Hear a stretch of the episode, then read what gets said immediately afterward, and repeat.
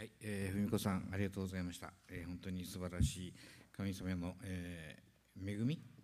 が豊かに表されている人生だと、えー、つくづく感じました。そしてまた、え、今後の人生も、え、さらに神様に、え、用いられますように、え、祈っていきたいと思います。ででは、え、今日、え、最初にちょっと一言お祈りします。愛する天皇お父様、今日この12月の第1週目に、また、えー、このような時間帯に共に礼拝が捧げられる恵みを感謝をいたします。今日はこの、えー、ナーマラソンの影響によって、えー、4時からの礼拝となっております。えー、この中には、えー、来られてない方々もおられますが、どうぞその中、えー、方々の上にも、え神様の豊かな祝福が、え注いでくださいますように、そしてまた、まあ、病の中で、え過ごしておられる方のうちにも、神様の癒しとその恵みが豊かに、え流れますように祝福してください。このように、キリストの皆によってお祈りします。アメンはい、えそれでは今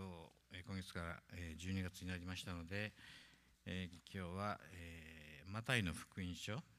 一章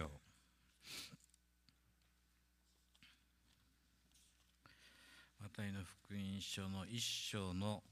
16節から25節を、えー、一緒に見ていきたいと思います。はい、えー、マタイの福音書旧約聖書の1ページですね。ではお読みします。えー、ヤコブがマリアの夫ヨセフを産んだ。キリストと呼ばれるイエスはこのマリアからお生まれになった。それでアブラハムからダビデまでが全部で14代。ダビデからバビロン捕囚までが14代。バビロン捕囚からキリストまでが14代となる。イエス・キリストの誕生は次のようであった。母マリアはヨセフと婚約していたが2人がまだ一緒にならないうちに精霊によって身ごもっていることが分かった。夫のヨセフは正しい人でマリアを晒し者にしたくなかったので密かに離縁しようと思った。彼がこのことを思い巡らしていた頃見よ主の使いが夢に現れていった。ダビデの子ヨセフよ恐れずにマリアをあなたの妻と迎えなさい。その体に宿っている子は精霊によるのです。マリアは男の子を見ます。その名は、え、その名をイエスとつけなさい。この方がご自分の民をその罪からお救いになるのです。このすべての出来事は、主が預言者を通して語られたことが成就するためであった。見よ、処女が身ごもっている。そして男の子を産む。その名はインマヌエルと呼ばれる。それは訳すと、神が私たちと共におられるという意味である。ヨゼフは眠りから覚めると、死の使いが命じた通りにし、自分の妻を迎え入れたが、子を産むまでは彼女を知ることはなかった。そしてその子の名をイエスとつけた。はい、ここから人の考えと神の考えということで一緒に考えていきたいと思うんですが、えー、人間は誰しも日々、えー、考えて生きているかと思います。今日これから終わったら何をするかとか学生ならどこの大学や高校にえ入学しようとか考えていると思いますがえ成人になればどこに就職しようとか今度は誰と結婚して何人くらい子供が欲しいとかそして会社を定年まで勤めたらその後はどうしようかというのを考えると思いますが人は常に何かを考えて生きているかと思います。考えないで済むのは寝ている時ぐらいだと思いますが今日はこの人の考え方の違いと神の考え方の違いを本日のテキストから一緒に考えていきたいと思いますがこの一章の「1から17節を見ると、えー、一章の一節はアルバ、アブラハムの子ダビデの子イエス・キリストの系図とありますがこの2節から、17を見ると、普通の人間の系図が表されています。この以前に学んだ、えー、ルツキのボアズとルツもこの5節に記載されていますがそしてこの系図で17節はアブラハムからダビデまでが全部で14代ダビデからバビロン捕囚までが14代。バビロン捕囚からキリストまでが14代と事細かく記されていますが18節がその終着になるイエス・キリストのことが書かれています。このイエス・キリストの誕生は次のようであったというふうにありまして母マリアはヨセフと婚約をしていたが、えー2人がまだ一緒にならないうちに精霊によって身ごもっていることが分かったと書いてありますけども、まあ、この箇所で、えキリスト教以外の方々がこの箇所を読むとこの訳のわからないことが書かれているところだと思います。人の人生において、えー、順番が逆になることがあるかと思いますが結婚する前に子供が授かるいわゆるできちゃった婚。これも珍しいことでも、えー、ないことでありよくあることでもありますが2人がまだ一緒にならないうちにとありますのでノンクリスチャンからするとあのキリストはできちゃった婚で生まれた子供なんだと解釈するかもしれません。この世の中の常識では考えることができないのがイエス・キリストの誕生なのです。精霊によって身ごもったということです。当時の結婚の定めからすると2人はすで、に、え婚姻関係にあると認められていましたがでもまだ一緒に生活するには至っていなかったということです。というのはこのユダヤにおいて結婚までにはこの3つの段階があったからです。第1の段階では言い名付けということで、えー、段階で多くはこの幼少期に、えー、本人たちの意思と関係なく双方同意の合意で結婚が決められていたということもありました。第2の段階は当人同士が、えー、その結婚を了承して婚約するという段階です。これによって正式に、結婚が成立しますが、私たちが考える婚姻関係とはちょっと違い法的には、夫婦と、え見なされていてもまだ一緒に住むことは許されていなかったのです。ま、つまり夫婦として性的な関係を持つことはできなかったということなんですが、まあ、通常この期間は1年から1年半ぐらいであっただろうと言われていました、えー、その間お互いは離れたところで暮らし夫は父親のもとにいて花嫁と過ごすための準備をしたのです。第3の段階は花婿が花嫁と過ごすための準備を整ええー、花嫁を迎えに行き正式に結婚式を挙げる段階です。この段階になって初めて一緒に暮らすことができました。そのような時、えマリアが身ごもってしまいましたと。この、えヨセフはマリアの夜を他の男と子供を作り上がってと思うのが本音であるかと思いますがもしかしたら、え暴力的な、え仕方で妊娠をさせられたかと考えてしまうかもしれません。この妊娠というのはこのヨセフにとって大きな出来事であり心が傷つくことだったと思います。もし自分の娘が中学生あるいは高校生で妊娠しちゃったと告げられたらどこでのドイツだと言って問い詰めることだと思いますがその答えが精霊によってと言われたらなおさらお前頭までおかしくなったのかとさらに問い詰めることになるかと思いますがそれはヨセフにとってとっても同じことなのです。この妊娠というのは前例のないことでありその後もないのです。それはマリアにとっても同じことでした。この19節の夫のヨセフは正しい人でマリアを晒し者にしたくなかったので密かに離縁しようと思ったとありますが普通なればこの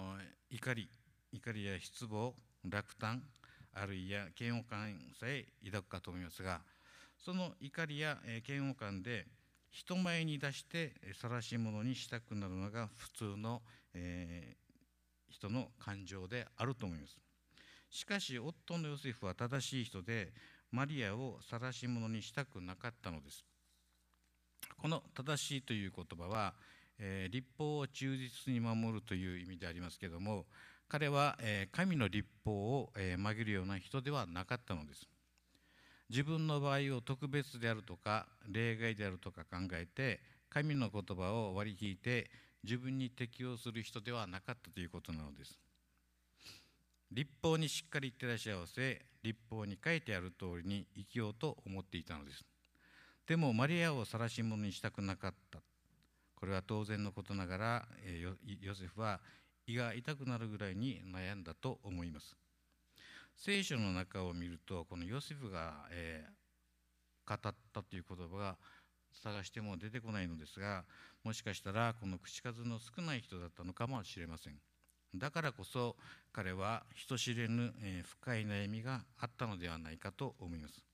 20節で彼がこのことを思い巡らしていたところと,、えー、ところとあるようにどうしたらよいかと、えー、思い悩んだのです。この思い悩む行動それはヨセフが心から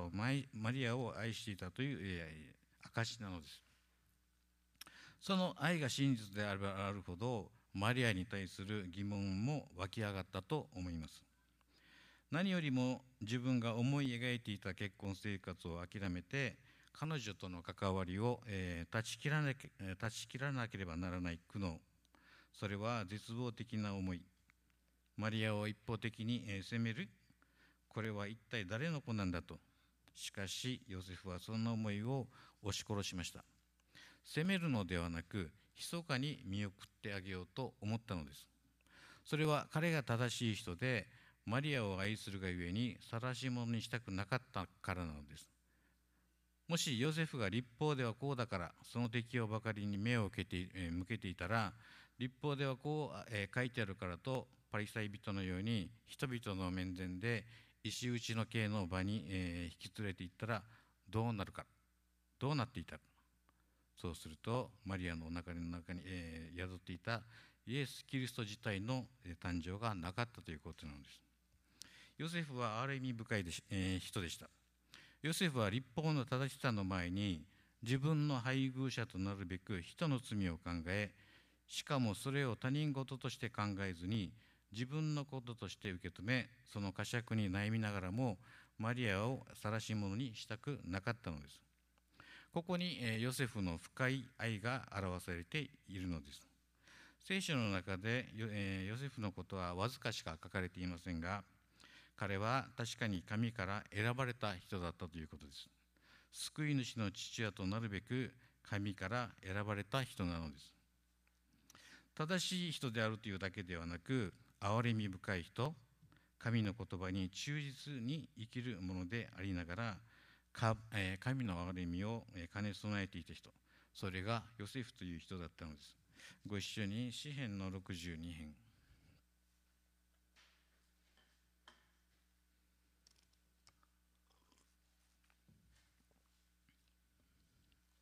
詩篇の62編の1節と8節をお読みします。私の魂は黙ってただ神を待ち望む。私の救いは神から来る。8節民をどんな時にも神に信頼せよ。あなた方の心を神の御前に注ぎ出せ。神は我らの酒どころである。このヨセフは思い巡らした時、この沈黙の時こそ、この言葉が与えられたのかもしれません。辛い時があるかもしれませんがしかしその時は私たちは知るのです私の救いは神から来る神は我らの酒どころであるということをその時私たちは知るのですで20節を見ると彼がこのことを思い巡らしていた頃見よ死の使いが夢に現れていったダビデの子ヨセフよ恐れずにマリアをあなたの妻と迎えなさいその体に宿っている子は精霊によるのです。この,、え、この箇所を読むときに、え、マリアとはヨセフは正反対なのです。マリアは受胎告知を見つかりから受けました。精霊によって、えー、妊娠すると告げられたのですが、どうして神様はヨセフに、えー、先に告げなかったのでしょうか？もし、えー、ヨセフに先に告げていたらどうだったか？と考えたときに自分なら逃げていたかもしれません。夢で見つかりが現れる前に密かに離縁しようと思ったのですこの見つかりが現れる前にヨセフは思い巡らしたのです。それはヨセフに時が必要だったということです。思い巡らす時が必要だったのです。もしその思い巡らす時がなかったらイエスの父にはなれなかったでしょうしイエス・キリストが無事に生まれてきたのかというのを考えた時に一章の16節を見るとヤコブがマリアの夫ヨセフを産んだと思いますがこの思い巡らす時がなければヨセフはこの系図に乗っていなかったのかもしれません。しかしヨセフも神から選ばれた人だったのです。これが神のまた摂理なのです。その思い巡らしていた時悩んでいた時沈黙の時に死の使いが夢に現れたのです。ダビデの子ヨセフよ、恐れずにマリアをあなたの妻として迎えなさい。その体に宿っている子は精霊によるのです。先ほども文子さんが指の中でケチャム先生が現れたというふうなことをおっしゃっておりましたが同じようなことがこの、えー、ヨセフの中にも起こったということです。ここで見つかいは一章の16節を見るとヤコブの子ヨセフと書いてありますが見つかいはダビデの子ヨセフよと言っております。このダビデは信仰の人でありカリスメ的な王として信仰の力で国を救った信仰的な偉人です。その秩序を引くヨセフにダビデの子ヨセフよと語りかけているのです。心の中にある不安に対して神は恐れるなと語ったのです。その体に宿っている子は精霊によるのです。えここまでヨセフの中では絶対に他の男のえ子だと思っていたと思います。この気持ちが晴れない中で他の男の子を自分の子として育ててはいけいくことができない。面前に出して石打ちの刑に当てることもできたかもしれない。立法に従えばそうできたかもしれません。しかしヨセフはその立法を愛で包んだのです。そのことを人に言いふらすのではなく心の奥底にしまい愛しました。この人こそマリアの夫にふさわしい人物だったのです。そして神の言葉が届いた。恐れるな。その子は精霊によるのです。とこの言葉を受け入れ信じたのです。ダビデの血筋にふさわしい信仰の人がヨセフなのです。21節を見るとマリアは男の子を産みます。その名をイエスとつけなさい。この方がご自分の民をその罪からお救いになるのですということですがイエスという名前の意味は主は救いという意味です。この方はご自分の民をその罪からお救いになるのです。私たちの中にある罪ついて離れない罪それに苦しみ私たちもこの罪こそ私たちの全ての根源にあると思います。そんな私たち人間を神は憐れんでくださり一人子をお与えになる約束がこのイエス・キリストの誕生になるのです。22節を見るとこの全ての出来事は主が預言者を通して語られたことが成就するためであった。23節見よ主女が身ごもっている。そして男の子を産む。その名はインマヌエルと呼ばれる。それは訳すと神が私たちと共におられるという意味である。これまでの歴史を勉強してきても主女が身ごもりはありえないことなのです。なんでこんな非現実的なことができるのかということを考えた時に創世紀の2章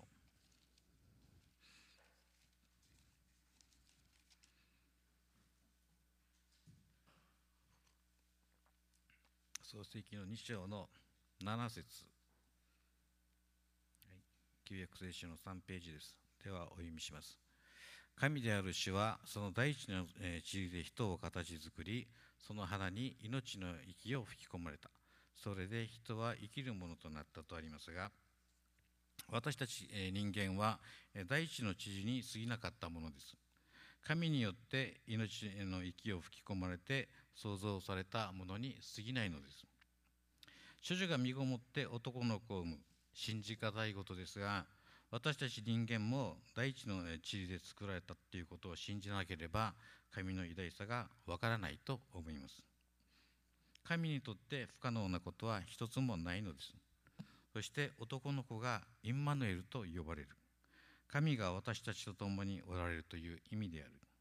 罪の性質で神のもとにおられなくなった私たちのためにイエス・キリストはこの世に誕生されそのことによって神が私たちと共におられるという恵みを与えてくださる約束がキリストの誕生なのです。24節25節。ヨセフは、えー、眠りから覚めると死の使いが命じた通りに自分の妻を迎え入れた。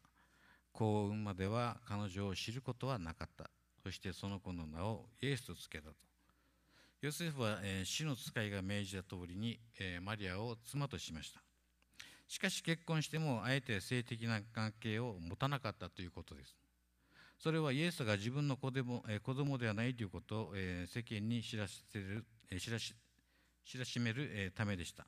もしマリアと関係があればそれは、ヨセフの子供であると誰もが思うからであります。でもこのタイに宿っている子は自分の子供ではなく神の子であり神がご自分の民をその罪から救うために与えてくださった救い主であることを証ししようとしたのです。ヨセフは妻マリアを疑うことなく潜伏することもやめ身重になったマリアに向けられた周囲からのさまざまな疑いや噂の前に立ちはだかり神の約束インマナエルの神に信頼しました。彼は神の救いに全てをかけたのです。そしてその子の名をイエスとつけた。この言葉、ですが最後の言葉にこのヨセフの信仰が、見られると思います。この21節の、えー、見つかいからの、言葉でその名をイエスとつけなさい。もしこれが自分の名前で神というふうにつけなさいと語った時にですね神に反して不信とつけたらこれのこの全ての出来事は主が預言者を通して語られたことが成就するためであったの言葉が崩れるのです。その子が誕生するまでヨセフは見守りそして一番大事な子供の命名をイエスとつけた。神の言葉を従い通したということです。ここにイエスの誕生が成就するのです。聖書の中にヨセフの言葉は一言もありませんが神は確かに、ヨセフを選ばれました。しかもその系図の中からイエス・キリストの養父としてその,、その子イエスが神が私たちと共におられるインマヌエルと呼ばれるお方なのです。そしてそのインマヌエルはご一緒にマタイの福音書28章